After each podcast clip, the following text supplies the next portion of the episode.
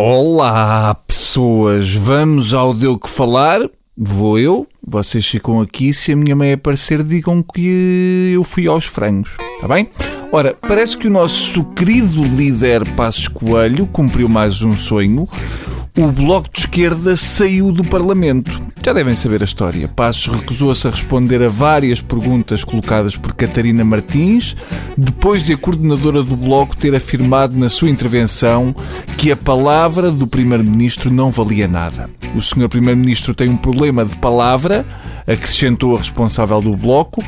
Eu acho que não deviam ser permitidos eufemismos na Assembleia da República. Após a intervenção da Catarina Martins, Pedro Passos Coelho afirmou que não responderia às perguntas do Bloco de Esquerda, tendo em conta o facto de a sua palavra não valer nada. Ui, temos birrinha. A pieguice vem de onde menos se espera. Ai, ó oh Bruno, mas o Primeiro-Ministro foi ferido na sua dignidade. Não, peço desculpa mas eu pensei que depois do regresso do Relvas ele já não tivesse nada disso. Que pena a Catarina Martins não ter dito inicialmente a sua palavra é um cocó, só para ouvir Passos Coelho dizer, tendo em conta que a minha palavra é cocó.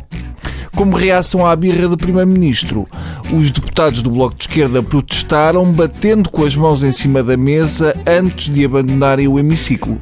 Foi pena não esperarem mais um bocadinho, porque faltavam 5 minutos para tocar para o recreio. Nos meus tempos, isto terminava com bombinhas de mau cheiro e um apalpão na mamalhuda da turma. O outro tema que me chamou a atenção foi aquela breve conferência do governo sobre a 11 avaliação da Troika. Eu achei que aquele já estava muito influenciado pelas notícias da ida do Gaspar para o FMI.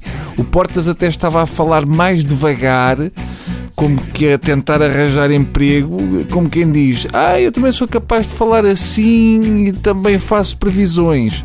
E até visto melhor de corpo e de cara que o outro. Eu não sei se safa, porque, segundo os jornais da especialidade, os olheiros do FMI estavam lá para ver a Maria Luís. A grande notícia é que a Troika fica mais um mês do que tinha sido anunciado, lá se foi o 17 de maio, um cabo das festas todas. A esta hora está o passo a dizer: Ah, o meu relógio é que estava certo.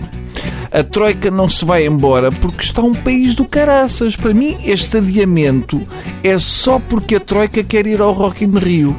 O subir curto Ivete Sangalo diz que lhe faz lembrar o pai.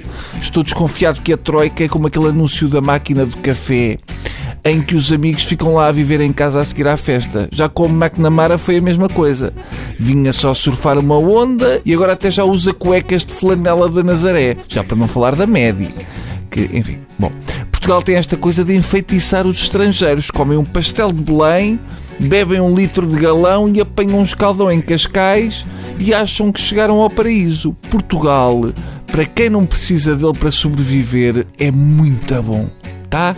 Adeus, bom fim de semana e que se não estava só uma seleção na boca do gás. Hã? Pois, já foi.